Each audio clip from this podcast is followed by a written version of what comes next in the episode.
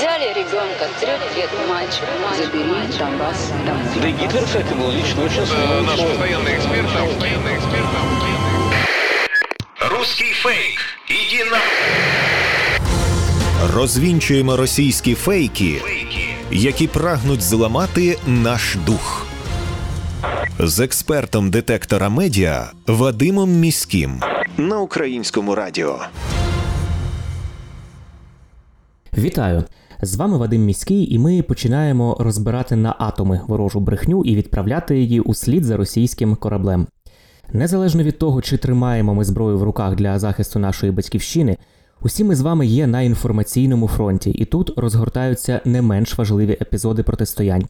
Своєю інформаційною зброєю Кремль прагне знищити нас морально, цілиться у наш дух і хоче зневірити у власних силах. Знати ворожу пропаганду в обличчя – це бути озброєними в інформаційній війні. Я нагадаю, що для вас працює команда аналітиків детектора медіа, яка щодня фіксує та спростовує ворожі фейки, маніпуляції та вкиди.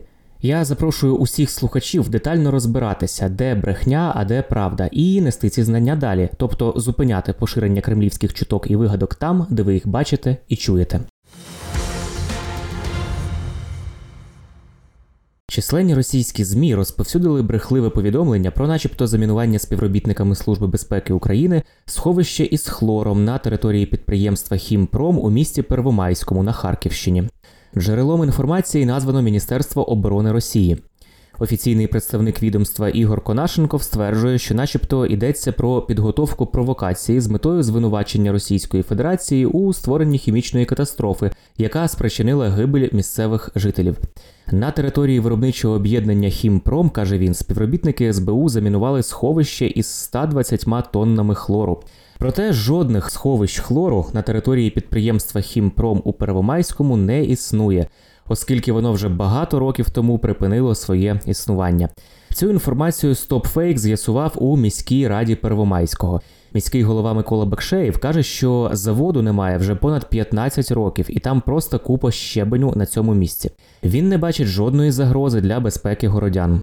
За даними системи YouControl, підприємство «Хімпром» у Первомайському справді визнане банкрутом, припинило існування та не веде господарську діяльність із травня дві тисячі тринадцятого року.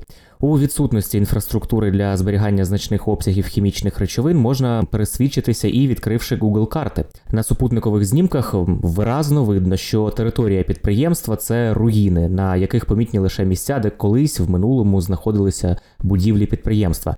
Про це свідчать також фотографії користувачів соціальних мереж. Українським зіркам буцімто виплачують по мільйону доларів, щоб вони підтримували Україну у війні з Росією. Таку інформацію поширюють у мережі, зокрема про телеведучу Машу Єфросініну. Мовляв, вона записує відеоролики, в яких звинувачує Росію у всіх злочинах, які військові солдати здійснюють на нашій території, через те, що їй заплатили. Сама Єфросініна на своїй сторінці в Інстаграм заявила, що все це фейк і вигадка, яку поширюють люди із оточення російського співака Миколи Баскова. Він раніше, нагадаю, підтримав агресію Росії щодо України. Маша Єфросініна каже, що інформація про начебто проплачені відео від українських зірок почала з'являтися після того, як Марія опублікувала звернення до Баскова про Бучу та Ірпінь. Насправді ж українські зірки підтримують Україну, адже бачать, що Росія робить із українськими містами. А деяким зіркам і самим довелося тікати із міст, в які зайшли російські солдати, щоб врятувати себе та власні сім'ї. Проросійські телеграм-канали ширять нову брехню про Херсон. Начебто мер міста Ігор Колихаєв заявив, що Україні упродовж восьми років було байдуже на регіон, і нібито він виступив на російській стороні конфлікту. Посилаються ці телеграм-канали на слова мера в інтерв'ю видання «Українська правда». Мовляв, очільник міста, який топив за Київ та Україну, вперше підтримав Росію, заявивши, що українська влада за весь період незалежності нібито ігнорувала проблеми міста і не направляла в Херсон ніяких бюджетних коштів. А з дві тисячі чотирнадцятого року, тобто після Революції Гідності та анексії Криму, ситуація стала ще гіршою. Що ж відбулося насправді? Насправді, очільник Херсона Ігор Колихаєв в інтерв'ю дійсно каже, що останні вісім років Херсонська область просідала економічно. Однак він нічого не стверджує про те, як ситуація у регіоні погіршувалася протягом усіх років незалежності України. Також Ігор Колихаєв не ставав на російський бік в інтерв'ю і немає згадок про його прихильність до російської армії. У матеріалі він обговорює ситуацію, яка склалася в місті, ймовірні причини окупації, а також те, чому він не покинув місто на початку війни, як це зробили окремі місцеві посадовці. Він також додав, що завжди просить Офіс президента, щоб про місто не забували. Проте із цих слів не можна робити висновків, що Ігор Колихаєв перейшов на бік Росії. Після масової брехні Москви про те, що побачені наслідки звірств росіян у Бучі – це начебто постановка, тепер вони брешуть те саме про Бородянку на Київщині, що це чергова постановка для звинувачення російських військових. Така теза поширюється у пропагандистських телеграм-каналах. У повідомленнях пишуть, що невдовзі у ЗМІ почнуть розганяти інформацію про трагедію у Бородянці, щоб звинуватити у цьому російських військових, які нібито мирно покинули населений пункт. У заявах пропагандисти, ну так начебто попереджають, що українські та західні медіа говоритимуть, що у Бородянці все ще гірше, ніж у Бучі. І кажуть, що питали місцевих, і за словами цих місцевих, житлові квартали із градів обстрілювали не росіяни, а українська армія. У повідомленнях також додають, що зі світлин, які наразі надходять із Бородянки, не видно, що там є загиблі.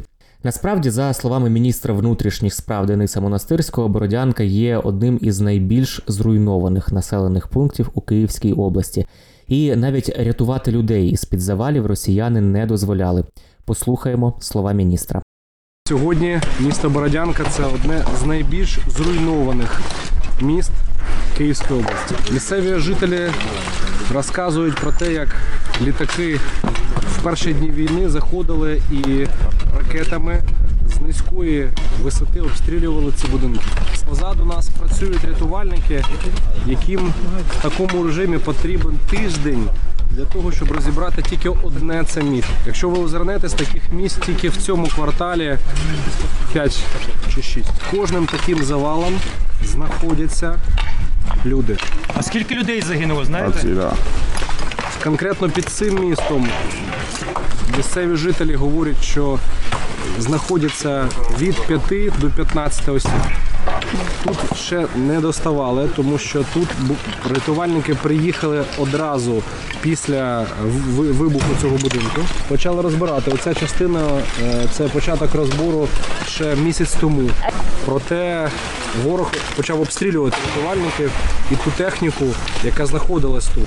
Рятувальники на наступний день ще раз знову повернулися, знову почали продовжувати розбори завалів. І можна було спасти людей, які знаходилися під цими завалами. Ми спускалися вниз, там є ще щілини, де могли або можуть знаходитися люди. Проте рятувальники були знову обстріляні і після цього не мали доступу до сьогоднішнього дня, до цього місця. Це були слова міністра внутрішніх справ Дениса Монастирського. Нагадаю, що після оприлюднення світлин зі зруйнованої Бучі, після того, як звідти вийшли російські війська, пропагандисти також стверджували, що все це лише постановка, щоб дискредитувати російських військових. А в цілому «Детектор медіа» зафіксував вісімнадцять варіантів російської брехні про події у Бучі. Всі із них спрямовані на виправдання і відбілювання Росії. І більшість із цих варіацій ми з вами розбирали у попередніх випусках. За інформацією Центру протидії дезінформації при Раді Нацбезпеки та оборони України, у англомовному інформаційному просторі Росія просуває тезу про нібито активну підтримку Африкою воєнних дій Росії на території України. На сайті російського видання Moscow Times була опублікована стаття про те, що Африка нібито збільшує підтримку Росії завдяки прокремлівській пропаганді у соціальних мережах та ЗМІ. Зокрема, автор посилається на авторитетних в лапках діячів, лояльних до Путіна. Це африканський політик-панафриканіст Кемі Себа, а також генерал-лейтенант з Уганди Мухузі Кайнаругаба. Так повідомляють у Центрі протидії дезінформації. Однак те, що в країнах Африки масово підтримують Росію, це велика маніпуляція. другого березня Генеральна асамблея ООН, нагадаю, ухвалила резолюцію, що вимагає від Росії негайно припинити військові дії в Україну. Так от тоді з п'ятдесяти чотирьох африканських держав лише Еритрея проголосувала проти. Тому говорити про якусь масову підтримку, зважаючи на це, не можна. Крім цього, за даними Міжнародної спілки електрозв'язку, станом на двадцять перший рік лише третина населення Африки користувалась інтернетом, тому ефективність кремлівської пропаганди у цьому регіоні, ну, дещо перебільшена. У російських пропагандистських медіа та телеграм-каналах шириться інформація, що Україна начебто блокує виїзд із Харкова, а правоохоронці проводять масові арешти населення. У таких повідомленнях пропагандисти посилаються на слова начальника Національного центру управління обороною Росії Міхаїла Мізінцева. Через нього досить часто запускають і вкидують ось такі пропагандистські меседжі. Він каже, що у Харкові нібито відбуваються масові арешти громадян, терор, чоловіків е, примусово забирають у батальйони тероборони. Проте це неправда. Як пише СтопФейк, нічого подібного у Харкові, що регулярно обстрілюються російськими військами. Висловлювання представників російського Міноборони про життя Харкова в умовах воєнного стану просто не відповідають дійсності. Ні звіти місцевих правозахисників, ні повідомлення у соцмережах не містять інформації про масовий терор, який нібито влаштувала у місті влада України, якщо вірити словам росіян. За даними поліції Харківської області, у період з початку повномасштабного російського вторгнення було затримано лише сто вісімнадцять зловмисників. Така кількість затриманих явно не відповідає заявам про масові арешти у місті. Заяви про масовий терор українською владою населення Харкова спростовуються і в соцмережах, доступ до яких, на відміну від Росії, в Україні залишається вільним. Наприклад, у групі «Мій Харків», що об'єднує одинадцять тисяч підписників, виклали скріншот однієї з публікацій російських ЗМІ, у якій стверджується, що нібито жителі міста, заблоковані неонацистами, не можуть вибратися через гуманітарні коридори, а містом роз'їжджають летючі ескадрони смерті. Судячи із відповідей харків'ян у коментарях, можна зробити висновок, що подібні випадки нікому з них невідомі. Нагадаю, що раніше Міноборони Росії вже поширювало фейкову інформацію про ситуацію в Харкові, точніше про так звані летючі ескадрони смерті, а також бандермобілі, ну, яких теж у Харкові не виявилося, і ми про це детально говорили у попередніх випусках. Це були головні фейки на сьогодні. Нагадаю, що не потрібно довіряти чуткам і пліткам. Навіть якщо це друг кума вашого знайомого сказав, який працює в адміністрації, чи брат товариша дружини друга, який служить в Збройних силах України. Як правило, за такими неконкретними джерелами ховаються спеціально вигадані ворогом плітки, які мають на меті нас деморалізувати. Є офіційні джерела, і тільки їм ми довіряємо у час війни. Отримали тривожну новину у Viber-чаті, чи хтось прислав у Фейсбуці, чи в Ютубі побачили, чи в анонімному Телеграм-каналі, панікувати не потрібно. І одразу розповідати всім навколо також не потрібно. Спершу ми дивимося, чи є це в новинах суспільного мовлення, чи писав про це Офіс президента, Міноборони, Генштаб, чи писала обласна адміністрація або місцева рада. Якщо такого у офіційних джерелах немає, то інформація, швидше за все, не варта вашої довіри.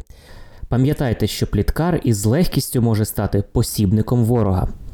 Бажаю всім моральної витримки і нагадую, що всі ми тепер боремося на інформаційному фронті, а від наших дій залежить успіх всієї країни в інформаційній війні. З вами був Вадим Міський. До зустрічі. Руський фейк. Іди на... Розвінчуємо російські фейки, які прагнуть зламати наш дух. З експертом детектора медіа Вадимом Міським на Українському радіо.